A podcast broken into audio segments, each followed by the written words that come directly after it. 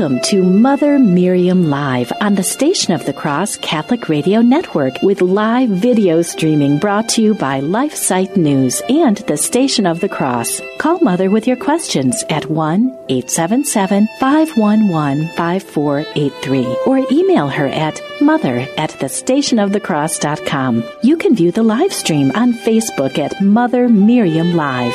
Now, here's Mother Miriam. Hello. Beloved. How are you? I pray that everything's fine. If you're looking live stream today, and even if you're uh, on radio, um, I may sound a little different. I may, we may look a little different.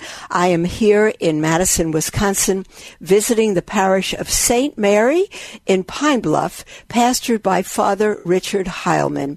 And it happens to be his birthday today. He shares his birthday with, um, St. John the Baptist. And of course, it's St. John the Baptist, his feast day today, a first class feast. So we are just thrilled. Father, uh, we just came from Father celebrating Mass for us. We, we had a wonderful time so far. Um, a new bishop, um, Bishop Donald Hying is being installed on Tuesday, and we're all going to be able to be there for that magnificent event. So we're having a wonderful time. Sister Gertrude Marie is with me, and it's truly this is the first time I've done the program streaming from uh, not from Tulsa. So it's really great. We're going to be back in Tulsa on Wednesday. So it's wonderful, wonderful, wonderful to be with you. I don't have Father Hying, uh, not Father Hying, but Father Richard Heilman H-E-I-L-M-A-N. Many of you probably know Father Heilman. Um, he is a priest of the Diocese of Madison, and he, um, he's Wisconsin State Chaplain for the Knights of Columbus. He's chaplain to the homeschooling community. He's a regular guest host on radio and he's the founder of the Knights of Divine Mercy. He has the website Roman Catholic Man. Um, he's beginning his own podcast, I think July 11th on the Feast of St. Benedict take a look. Father Heilman is uh, had a wonderful interview with uh, Dr. Taylor Marshall not too long ago on spiritual warfare. Father Heilman is the spiritual warfare priest. He's put together a, a the a rosary that I think they used to use in World War One. It's indestructible, and um, all kinds of things for warfare, and can tell us well how to live in this day when we are be the church is being attacked uh, without end. So uh, we wanted to have Father Heilman on, but we just couldn't work it out uh, technically technicality wise, but if we can for tomorrow, we will because I'll be here also in St. Mary's tomorrow. Um, so we are uh, we're just thrilled, absolutely thrilled to be with you today on the feast of Saint John the Baptist. And you know, um, for Mass, uh, for Holy Mass, um, uh, Father uh, Rick, as he calls himself, Father Rick Heilman, uh, spoke about John the Baptist when Jesus came and said, Behold the Lamb of God who taketh away the sins of the world. And yesterday we were here for Holy Mass on Sunday. And of course, most of the United States celebrates the Feast of Corpus Christi on Sunday. And so uh, Father tied in the feast of John the Baptist with the feast of Corpus Christi to say that to look at Jesus, the bread of life, behold the Lamb of God who taketh away the sin of the world. And he kept saying on the Eucharist, feast of Corpus Christi, okay, the, that the, the Eucharist is God. He kept saying, Behold the Lamb of God. It is God. It is God. We cannot come. He kept saying and receive God nonchalantly, uh, ho hum, matter of factly, been there, done that. It, we have to know every single time we're receiving God. And that's what it is to receive Him worthily, to know that we are sinners before a holy God. And if it weren't for His mercy and His forgiveness and His death on the cross, we would perish.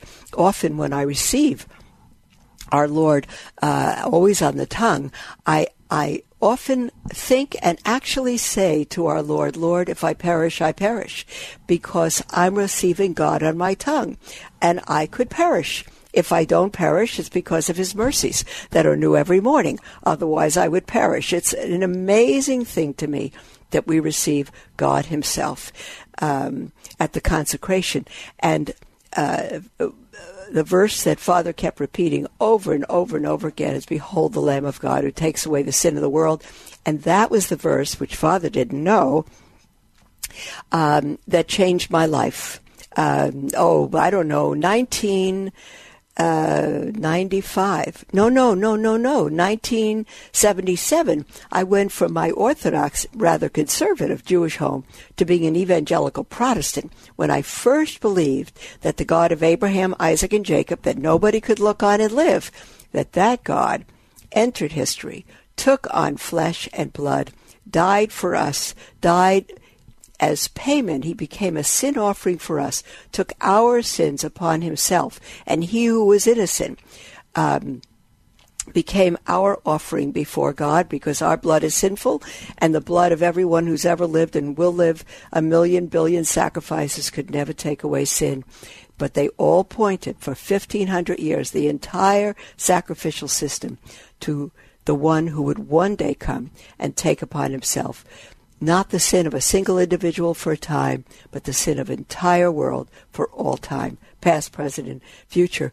And I had a bunch of Jews for Jesus, evangelical Protestants, who took me through the history of the Old Testament sacrificial system, and and where they showed me that in the Old Testament, I think I told you this about a week ago, but I'm not sure now. But in the Old Testament, where um, if you if you picture well the individual would come and i always wish i had a lamb with me and i don't have a little lamb.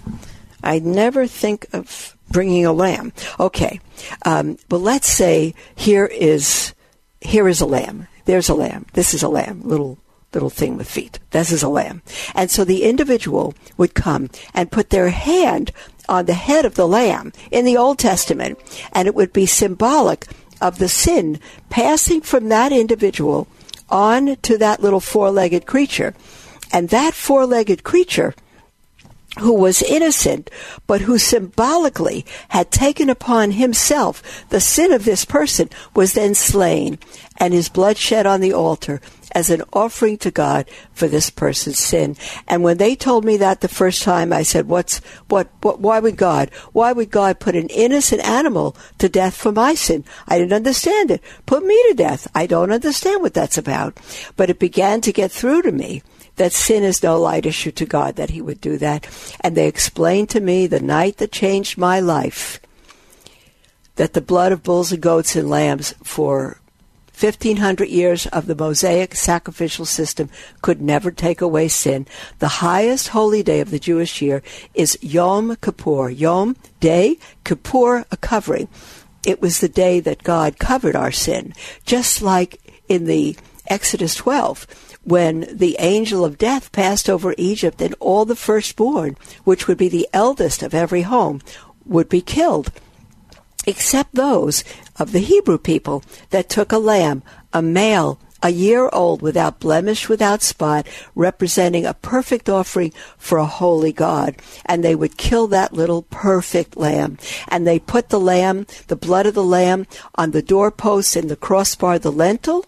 And when the angel of death flew over Egypt that night, all the firstborn of Egypt would be killed, except the houses that had the blood of the lamb because the lamb died in the place of the firstborn. God accepted that. He passed over them. They covered the sin. That's how we get the feast of the Passover. The angel of death passed over those houses.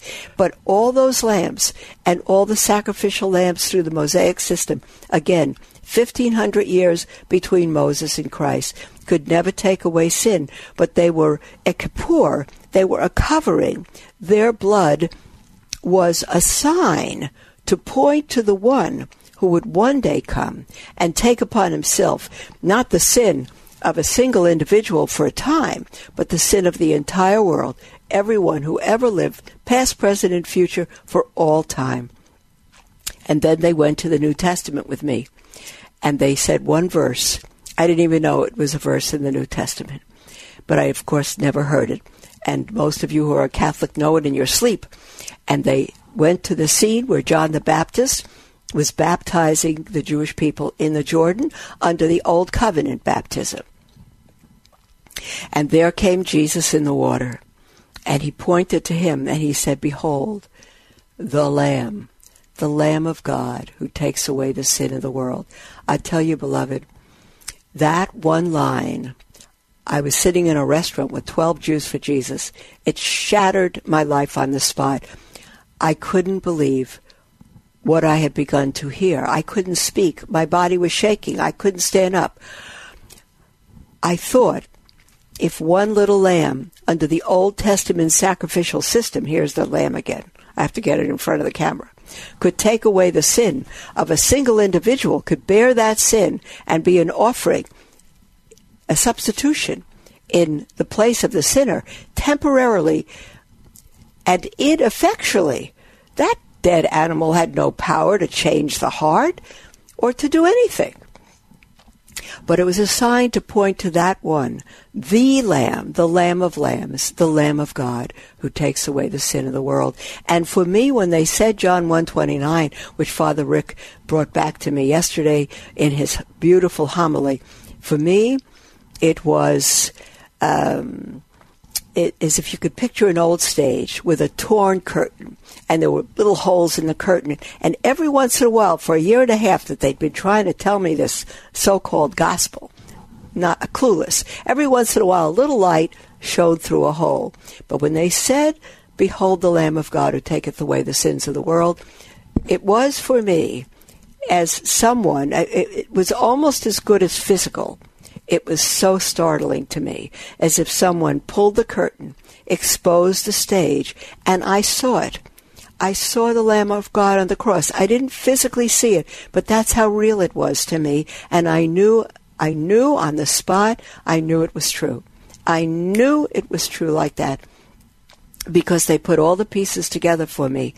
And um, and my, my problem and my hang-up all this time, which is a hang-up of not just Jewish people, but certainly Jewish people, is that a man can't be God. A man can't be God. Am I ever going to stand before God and he's going to say, why did you worship a man? A man can't be God. And I realized that night I was right. A man cannot be God. But if God exists, God could become a man. God could do whatever he wants to do. I'm not going to tell him how to be God. And I had to work through pride and fear and the, whatever baggage I carried. And I gave my life to that incomparable Lamb. And I tell you, beloved, the scriptures say if anyone's in Christ, he's a new creation. Old things pass away, all things were new. I was a Martian on planet Earth the next day. I was a Martian on planet Earth the next day. My entire life changed. And I began attending a Bible study, and it was by an ex Catholic who was taught by an ex priest. And for the next 14 of my 18 evangelical years, I tried to save Catholics um, from what I thought was a false man made religion and bringing them into a personal relationship with the Lord Jesus Christ. And blessed be God, the Catholics won. And I realized, took me, it was almost a five year agonizing journey, but that the God who condescended to take on flesh and become man for us men and for our salvation, that that God went a further step of condescension and became our food in the Eucharist. I just, I, it was an amazing thing to me. And um, it you know, Lord, I believe, help my unbelief. How do we believe anything? It's by faith. We could study forever. I read, I had 200 books that I used or read uh, coming into the church. But the intellect alone can't do it. No one calls Jesus Lord except by the Spirit. And one day I was driving home from church, watching everybody receive our Lord and all of that, and I and I I was driving home and I said, you know what? Rosalind, I call myself by my given name, Rosalind Moss, my given name. I said, you believe this. I think you believe it. I think you could enter. I was ecstatic. I was so ecstatic that I had to pull off the road, stop the car for a minute, get myself together. And I entered the church. And uh, I remember the night that I did, that I had one thought on my mind. And when I went up to receive the Eucharist, I knew that it was the God of Abraham, Isaac, and Jacob, the God that the heavens can contain. Solomon built the temple for God, and he said, Ah, Lord God, here is the temple I built for thee, but but the heaven of heavens can't contain thee. How could this little house I made contain thee? And how could this little host contain thee and become thee in true substance? How, how, how, how? Who knows? He's the potter where the clay. Clay doesn't have a clue. But I believed it. And I went up to receive our Lord in the Eucharist for the first time. And I stood there, and all I could think of is that the God of Abraham, Isaac, and Jacob, whose name I never pronounced. We never said God. I never said the word God till I became a Christian. We would say G. We would say G dash D, and we would write G D. Too holy to pronounce. And now he was going to be placed on my tongue, the triune God of Abraham on my tongue. And I stood there, put my tongue out, and knew that that could be the last second I was alive. I knew that. I knew that. Lord, like Esther, if I perish, I perish. If you want to kill me, you'll be just. If you put me to death, you'll be just. I'm a sinner. You'll be just. At that moment, I knew I could perish. I knew I could die. And the God of Abraham, Isaac, and Jacob was put on my tongue. And I didn't perish. And I went back to my pew and I knelt and I have no clue what happened after that because I sobbed uncontrollably the rest the rest of the mass. I have no what happened. It's an amazing thing, beloved. God is one, but he is three in one. The Father, the Son, and the Holy Spirit. He is three persons, not three gods. Three persons in one Godhead. We say, how could that be? Because he's God. But how do you explain it? Who can? We can explain it. We can show you the scriptures that say, show his plurality, not just of majesty, but of persons. We can show that. Yes, we can. But it's by faith. Someone could read the entire Old and New Testament. They may have grown up Catholic. And they may have grown, up whatever it was. And, and they still don't believe. Faith is a gift, beloved. And if you've been Catholic all your life, but you really don't know what the Eucharist is, who the Eucharist is, I beg you, you have a treasure that you haven't begun to know or to unpack. You need to study. You need to study. You need to get wonderful books on the Eucharist. I recommend um, This Is My Body. It's a little uh, pocketbook by Mark Shea it's totally scripturally, scripturally based because Mark Shea was an evangelical Protestant who came into the church. There's another one that helped me tremendously. It's Father Aidan Nichols. And I think it's just called the Eucharist, but it's a wonderful book by Father Nichols. And then the priest that led me into the church is Monsignor James T. O'Connor, who wrote The Hidden Manna. And that's the name for um, uh, our Lord. He is hidden in the manna. And um, Revelation chapter 2, the hidden, and some of the Psalms say the hidden manna. And he has written a um, chronology of the theology of the Eucharist. So as it came to be developed, and when it was first questioned, and when it was ever thought of following the Reformation as merely a symbol. In my Protestant years, we, we taught it was symbolic even from John chapter 6, my pastor would say it's symbolic. Otherwise, it would be cannibalism. And so now I ask if Jesus wouldn't teach cannibalism, of course, he's not teaching cannibalism, eat his body and blood. Uh, truly, he said, My flesh is true food, my blood is true drink, and unless you eat my flesh and drink my blood, you have no life in you. You can't get around that. You can, but you'll be wrong. He gave us Himself. He is the bread from heaven. Uh, and He is the one that gives life. And if we're concerned that Jesus uh, didn't want to teach us cannibalism, then if we receive uh, communion symbolically, why would Jesus tell us to symbolize cannibalism? It makes no sense. Why would he tell us to symbolize a gross act? Absolutely not, beloved. It is the body and blood of Christ. It is. He is. He has come to us to give us life. And if you are if you are away from the church, if you became Protestant, if you left the church and you're nothing uh, religion wise, whatever it is, you need to come home. Come home, little sheep to Christ and you say you haven't been fed before, so you go to a Bible church now where you're being fed.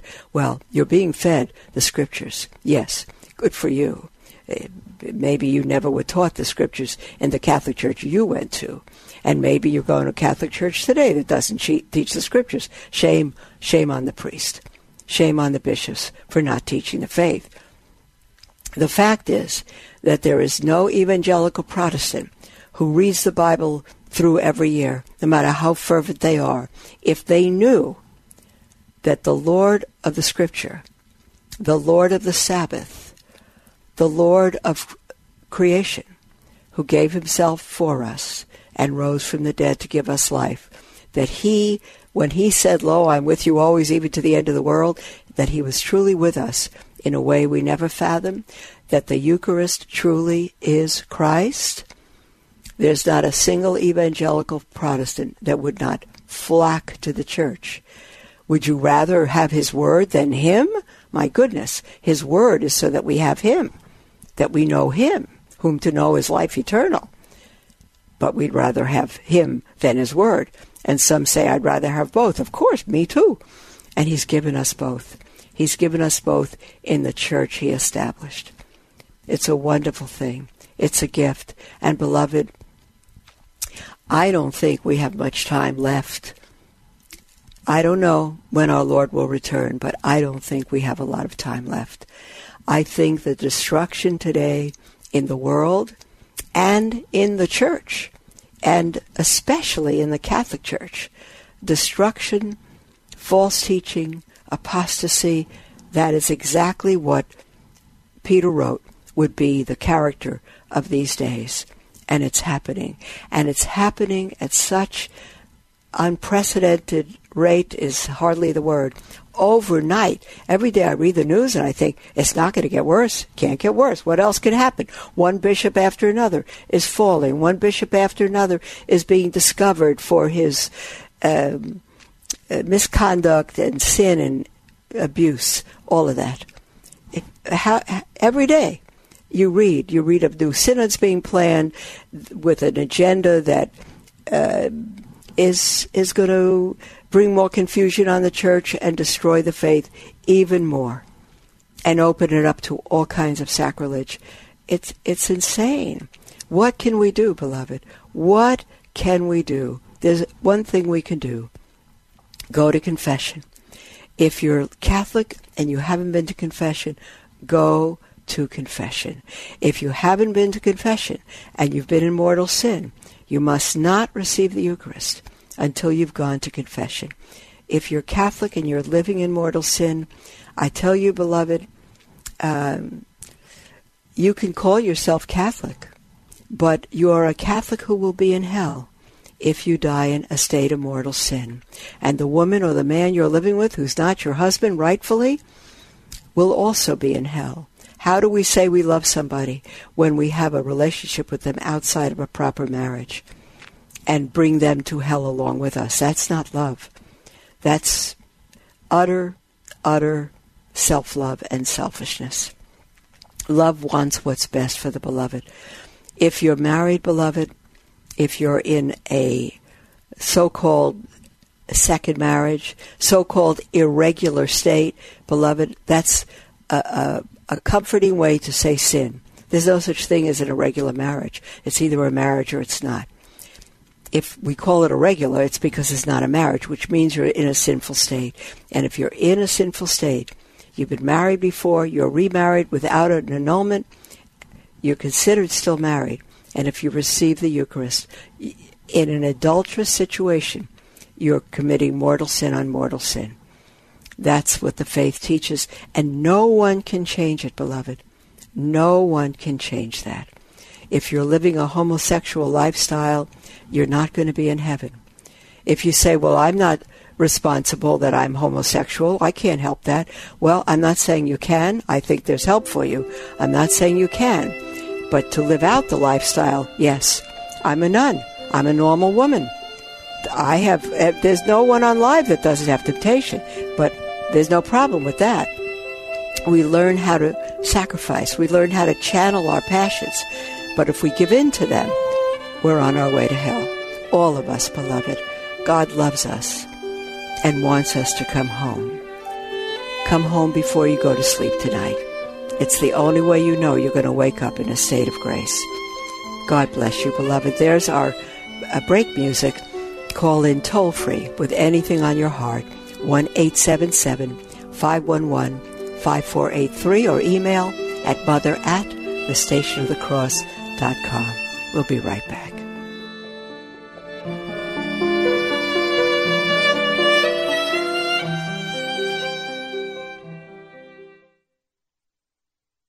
This is Father Yatsuk Mezer. Please join me in excerpts from a prayer by St. Ephrem of Syria. O Lord, Master of my life, grant that I may not be infected with the spirit of slothfulness and inquisitiveness, with the spirit of ambition and vain talking. Grant instead to me, your servant, the spirit of purity and of humility, the spirit of patience and neighborly love, for you are blessed now and forever. Amen.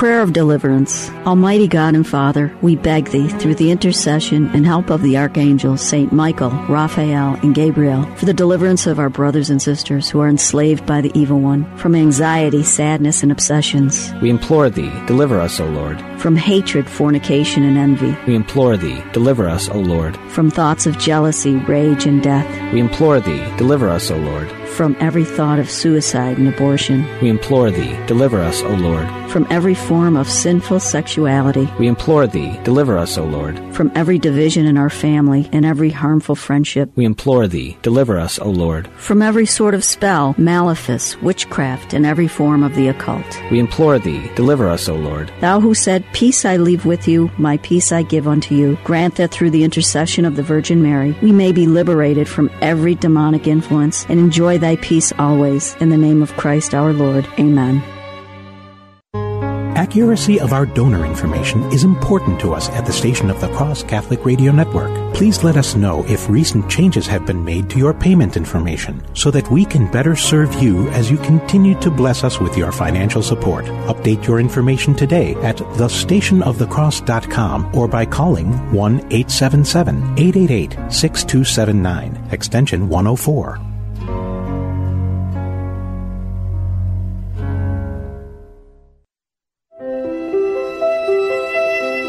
Welcome to Mother Miriam Live on the Station of the Cross Catholic Radio Network with live video streaming brought to you by LifeSite News and the Station of the Cross. Call Mother with your questions at 1 877 511 5483 or email her at mother at thestationofthecross.com.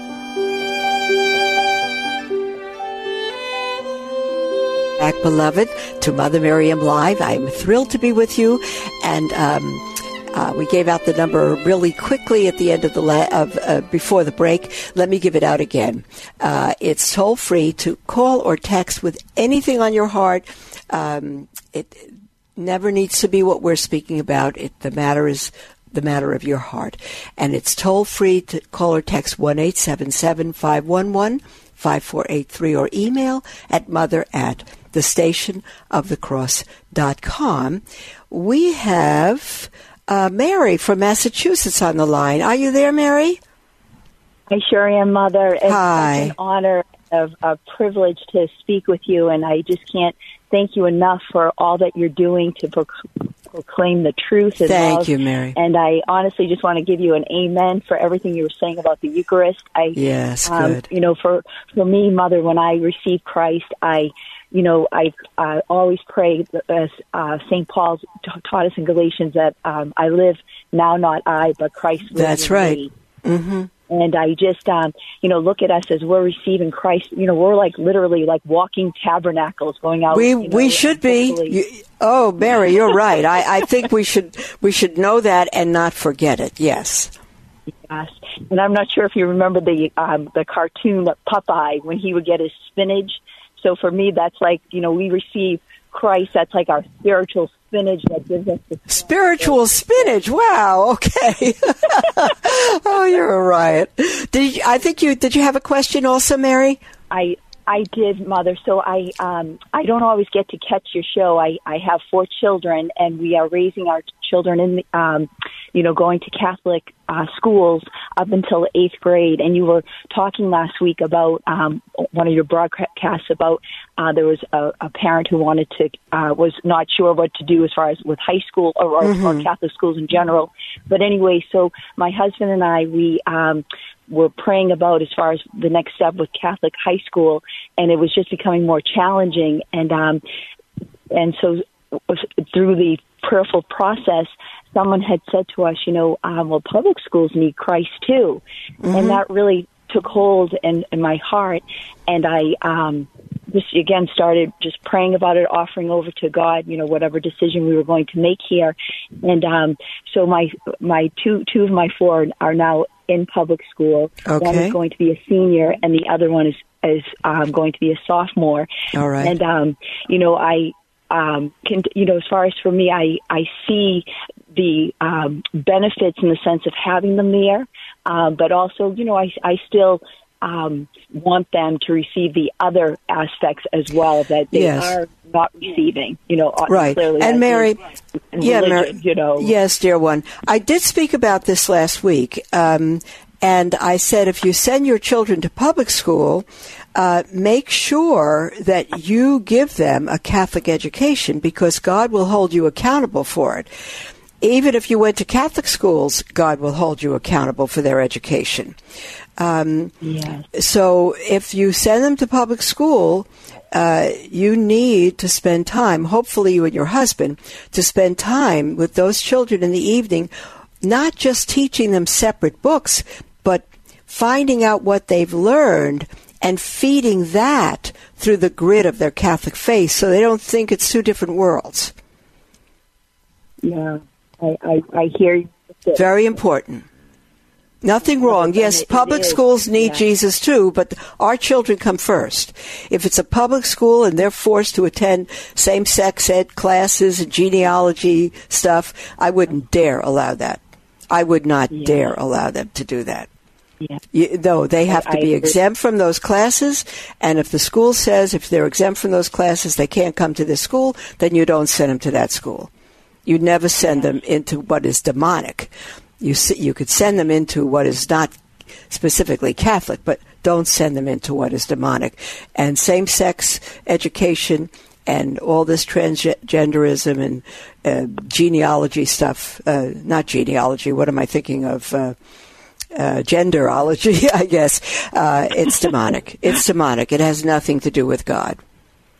Okay, Mother, Mary. I just want to I, mother, I just wanted to quickly just encourage all other, you know, parents who are really trying to to raise their their children in the truth and love of Jesus Christ, and that to stand firm, and also just to know that, um, as you said, when our kids give us pushback like, why do I have to go to church? You know, Mary, for some reason, Mary, I'm going to cut you off because you're, you're fading in and out and we can't hear you. Let me go to the next caller, Mary, but we got your point. God bless you, dear one. Um, we've got Joe on the line. Are you there, Joe? I am, Mother. How are Hi. you? Oh, I'm fine. How about you? Good, thank you. Um, I I, I've been a Catholic my whole life, and it's something that I take very seriously.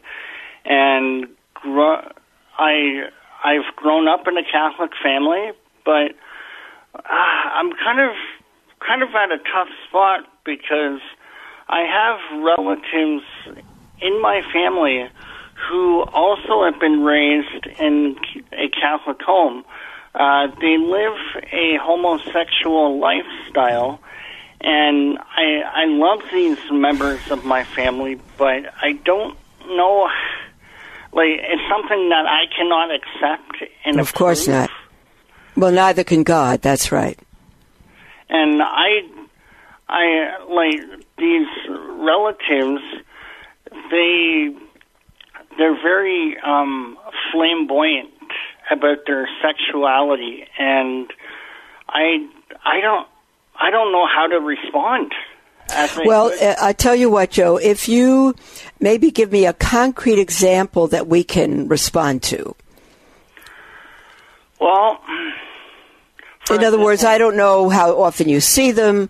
I, I, don't know if if you have children and they affect your children. I don't know the situation, but without explaining the whole situation, for time's sake, um, yeah. maybe give me the main situation that we might be able to uh, talk about.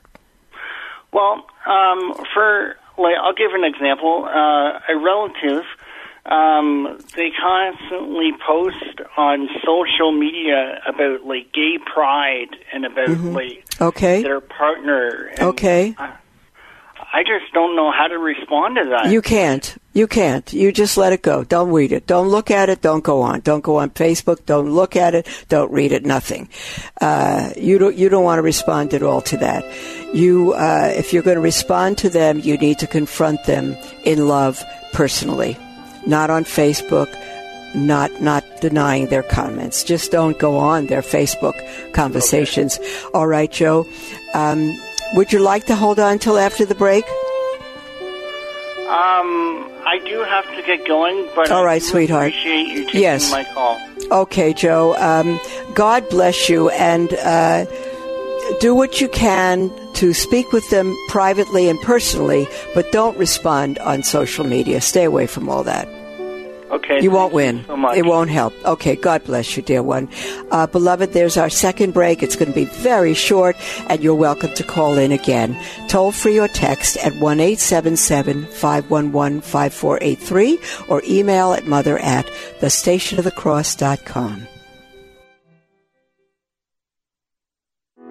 Saint Aelred of Rievaulx said, Charity may be a very short word, but with its tremendous meaning of pure love, it sums up man's entire relation to God and to his neighbor. A lasting way you can show charity to others is by remembering us in your will. If you've worked hard and have been blessed financially, consider leaving a bequest to the Station of the Cross. Please speak with your financial advisor or lawyer for more information. We also welcome you to contact us about a bequest so that we can help Catholic Radio continue spreading the love of God throughout our world. Call 1 877 888 6279. That's 1 877 888 888 6279.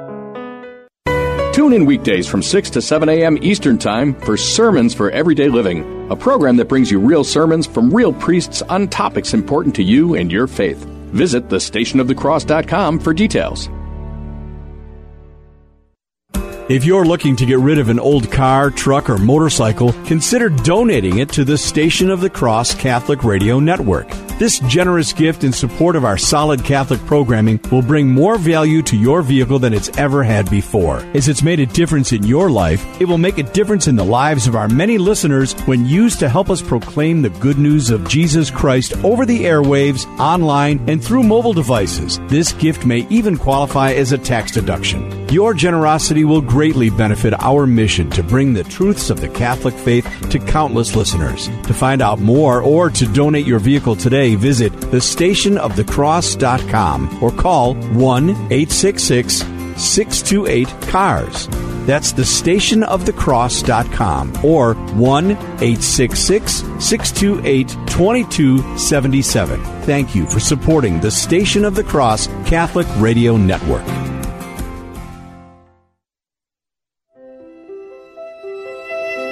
Welcome to Mother Miriam Live on the Station of the Cross Catholic Radio Network with live video streaming brought to you by LifeSite News and the Station of the Cross. Call Mother with your questions at 1 877 511 5483 or email her at mother at thestationofthecross.com. Welcome back. Welcome back, beloved. It's so good to be with you. And we are going to go to our first email today. Uh, and again, we've got a good 15 to 20 minutes, and you're welcome to call in uh, if you wish uh, toll free, 1 877 511 5483, or email at mother at thestationofthecross.com. We have an email, or rather a, a note on Facebook from Roberta who says, Should there be non Catholic lectors and cantors allowed to participate at Mass?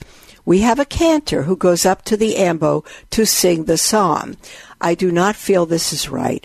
She is also the soloist at weddings and funerals. I do need, um, I do need to understand why our parish hires non-Catholics to participate in the liturgy. Well, Roberta, I'm with you. Uh, non-Catholics should not be lectors or cantors. I agree with you. Now, if somebody's getting married and they have a friend who's not Catholic and want them to be the soloist for their wedding, and it's uh, maybe at the reception, not at the mass, I would, I'm okay with that. But I don't think non-Catholics should participate in the mass uh, in, in in the liturgy at all. Not in the liturgy. To be at mass, not receive communion, yes but in the liturgy, no. And the only way to understand why your parish hires non Catholics to participate in the liturgy is to ask the pastor. I don't know why he does that um, or why it's allowed to be done, but but you're right. You're right in your sentiments. Uh, so go very respectfully to your pastor and, and, and speak with him about it. Uh, we have a, a, note from Sharon on Facebook. Uh, she says, How can I talk to pro abortion people without becoming angry? I'm just going to read you um, Sharon's words. How can I talk to pro abortion people? I'm not going to make this uh, little note nicer.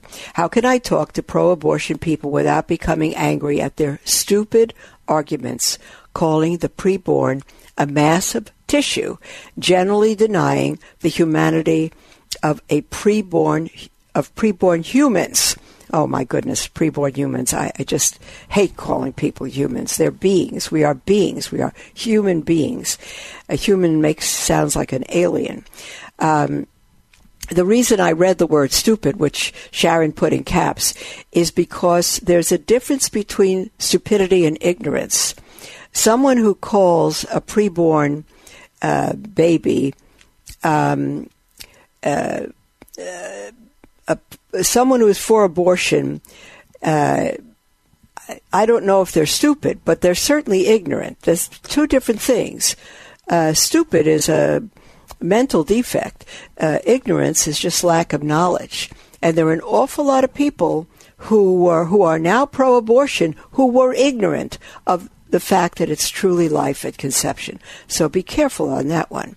Um, uh oh, I think I just did something. Hold on one second. Um, I did, but it's okay. I think I kicked the camera. I'm getting used to all this. Okay, here we go.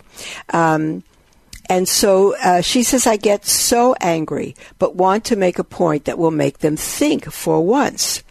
Now, Sharon, dear, you're not going to make a point that's going to help them think if you get so angry and if you think they're stupid and you call them stupid. You're never, they're never going to listen to you. They're only going to hear your anger and your prejudice. That's what they're going to hear. Um, uh, she goes on to say, I'm not Catholic, but enjoy Mother Miriam. Actually, I actually am I am a non-Jewish messianic believer belonging to a messianic congregation and applaud the Catholic Church for upholding the dignity of the preborn, especially through the last almost 50 years since Roe v. Wade of the war against the preborn, a holocaust of sorts. Then she says, Thank you and may God bless you richly, Mother Miriam. Well, thank you, Sharon. Let me say this. People that are pro abortion are absolutely ignorant. They're less culpable if they're stupid, if they can't understand it. But they can, but they're ignorant. And so, um, if you're going to get angry, then you're ungrateful for the grace God has given you to see and believe. You see? Uh, I've said it many times before, and I didn't originate this statement, but evangelism or getting any message through is a matter of one beggar telling another beggar where to get bread. That's it. And so if you have the grace to understand that uh, uh, life is born at conception. It's an entire person with dignity and and uh, all the fact- faculties of a human being. It doesn't become a human being. It is a human being at the point of conception. If you know that, or you have learned that, um, it's not a clump of tissue. All of that. You need to get on your knees and thank God. All of us do. If we have the truth that sets us free, we need to thank God. We don't know anything apart from His grace. Nothing. Nothing. We could be the smartest people in the world and and get it completely wrong when it comes to life and faith. So that's the only way, Sharon, that your faith, that your knowledge, that your convictions, that your passions are going to help anybody else. If you realize that you have a gift and you don't assume anybody else has it and you can patiently, compassionately go as a teacher, as a friend, uh, to help them understand. That's the only way. And you don't have to worry about a particular point to make them think. You and your heart of love and respect is what will bring them to truth. Um, we have an email from Lauren who says, Greetings, Mother. Uh, God bless and thank you for your program that is so wonderful to listen to. Thank you, Lauren. She says, I struggle with making a daily examination of conscience. I'm looking for some convictions to help me get into the habit of doing it. That's very good. Please talk about the importance of this practice. This is very wonderful, Lauren. Um, I think you can simply go online and type in examination of conscience. Conscience. Type in the daily examen, A E X A M E N, the daily examen, and it will give you a way to go through uh, to. Uh, take a look at your heart, uh, to take a look at your your actions, uh, even to help you understand your predominant fault because we all have those and we all suffer with them. And so that's what I would say you do. Look particular, examen on the internet and you will come up with many, many good things that you can use every single day. Um, it's good. You can use, sit with it probably, oh, excuse my hiccup, before you go to bed at night. That'd be a wonderful time. Some people do it three times a day, but a good time is before you go to bed at night, where you examine your heart and and you pray uh, to God for the night and give him thanks for all he's given you during the day. We have an, an, email now from somebody who writes in anonymously who says, What should I do in regards to supporting a company that is celebrating LGBT pride during the month of June? It seems that almost every company is doing this. My husband's job even had an article promoting this LGBT month. Our bank um, promotes it. Uh, her bank, she says, my bank Chase promotes it. And even Walmart sells items for this month. I uh, I like to vote, I think she says, with my wallet, however, because June is now considered a national LGBT month. I'm not sure what I can do or should do. Thank you and God bless you. Well, my goodness. Oh, you don't support a company that's celebrating LGBT. Period. End of story. You know, if if if I'm with a telephone company and I can change it, I can change my company that doesn't support LGBT or uh, same sex marriage or abortion, or all these deeply immoral, grievous things, then I'll switch my company. But it is getting to the point that just about every company gives in to this. We just come to a point where we, we can't totally live in isolation. It's the evil world we live in, and we just put up with it. But we don't do anything to support it. So, if you're shopping at Walmart during this month and you see everything that's evil and degraded, you just stay away from it and you don't buy anything. That's for sure. If you want to stay away from Walmart during this LGBT month, um, then do that then don't give them money. If if if ninety percent of their customers would stay away from Walmart this month, they may get the message. I highly recommend that. Go shop elsewhere during this month. Um, and then you can come back the next month. But give them the message that you're not interested in LGBT month. The same with your bank. Say, you know what? If you're promoting this, I'm going to take my business elsewhere. I would do that. I would do that because a bank is a more of a permanent thing, and if they feel that they care less that they lose um, morally upright people and they're going to cater to the degradation of our society, that's going to be their choice.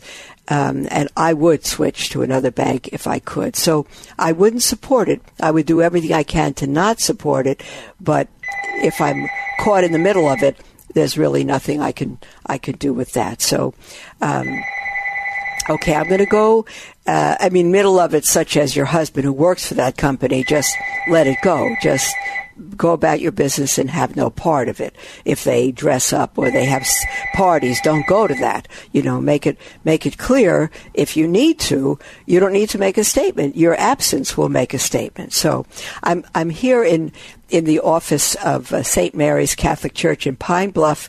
Um, uh, Wisconsin with Father Rick Heilman. I'm actually, uh, we're actually taping this program from his secretary Luann's office. So there's the phone, and I can't shut it off. Sorry, beloved, but um, it's just wonderful to be here. Um, okay, let me see if I could take this email from Ed. Ed says, I just found you on YouTube today. I just want you to know that I love your show. Oh, thank you, Ed. That's so encouraging to me. It's so sweet. I am thankful that you are doing this show because there are not many opportunities to get solid advice and general instruction from nuns these days. God bless you. I know my family and I are going to get great benefit listening to you. God bless you, Ed. God bless you and your family dear, dear one. We have to, solid, orthodox, faithful, strong Catholics, we need to stick together and live our faith. It's the only way that we're going to live our faith with all our heart, mind, soul, and strength is if we really encourage one another. We have an email from Roxanne who says, Dearest Mother, a few months ago I listened to your story of conversion on Formed. You had me smiling and giggling, tearful and joyous. And then I came upon your podcasts through Station of the Cross Radio, Heart to Heart with Mother Miriam, and I listen to them almost every night before bed. I do not even know how to begin to thank you for your incredible love Oh my goodness! If there's any love in me, it's it's God's love. I tell you, I'm a transformed being by His grace. Um, to thank you for your incredible love, amazing, steadfast faith, kindness, teaching, strength, and determination for the truth of our Catholic faith. You have indeed made an impact on this cradle Catholic, and I feel on fire to learn my faith and live my faith more true, more true. Thank you, Mother. Thank you so much. I will continue to pray for you and thank God that He has blessed you with a very special gift. You are truly making a difference to all those who hear you. Beloved, I'm reading these online. I don't read them before, so it's a little embarrassing to read all this, but I tell you, it's awfully encouraging. And she finally says, I wish you and the sisters could come find a new home here in Bend, Oregon the Diocese of Baker. Boy, could we use you. and we have a very good and holy bishop, Bishop Liam Cary. Well, blessings to you always. Uh, well, I tell you what, as soon as God, um, uh, um, hold on. Okay. Um, uh, how do I say? As soon as as soon as our Lord gives me a home and a bishop, I'll be there. Really, really terrific. We had a text in from somebody who heard Joe's call and says, "Mother, please tell Joe that when speaking to his relatives." This is Joe, who we took early in the program. His relatives are LGBT. He says, Tell Joe when speaking to his relatives, use a neutral tone and the theatrics will fade. And I agree that Joe should skip reading their Facebook posts, but do not click like, dislike. Do not click like, dislike Facebook posts. I agree. 100% Joe. I, I don't click on anything. I absolutely agree. God bless you. If we didn't get you today, beloved, we will get you tomorrow. God bless you. Live your faith with all your heart, mind, soul, and strength. God bless you. We'll see you tomorrow.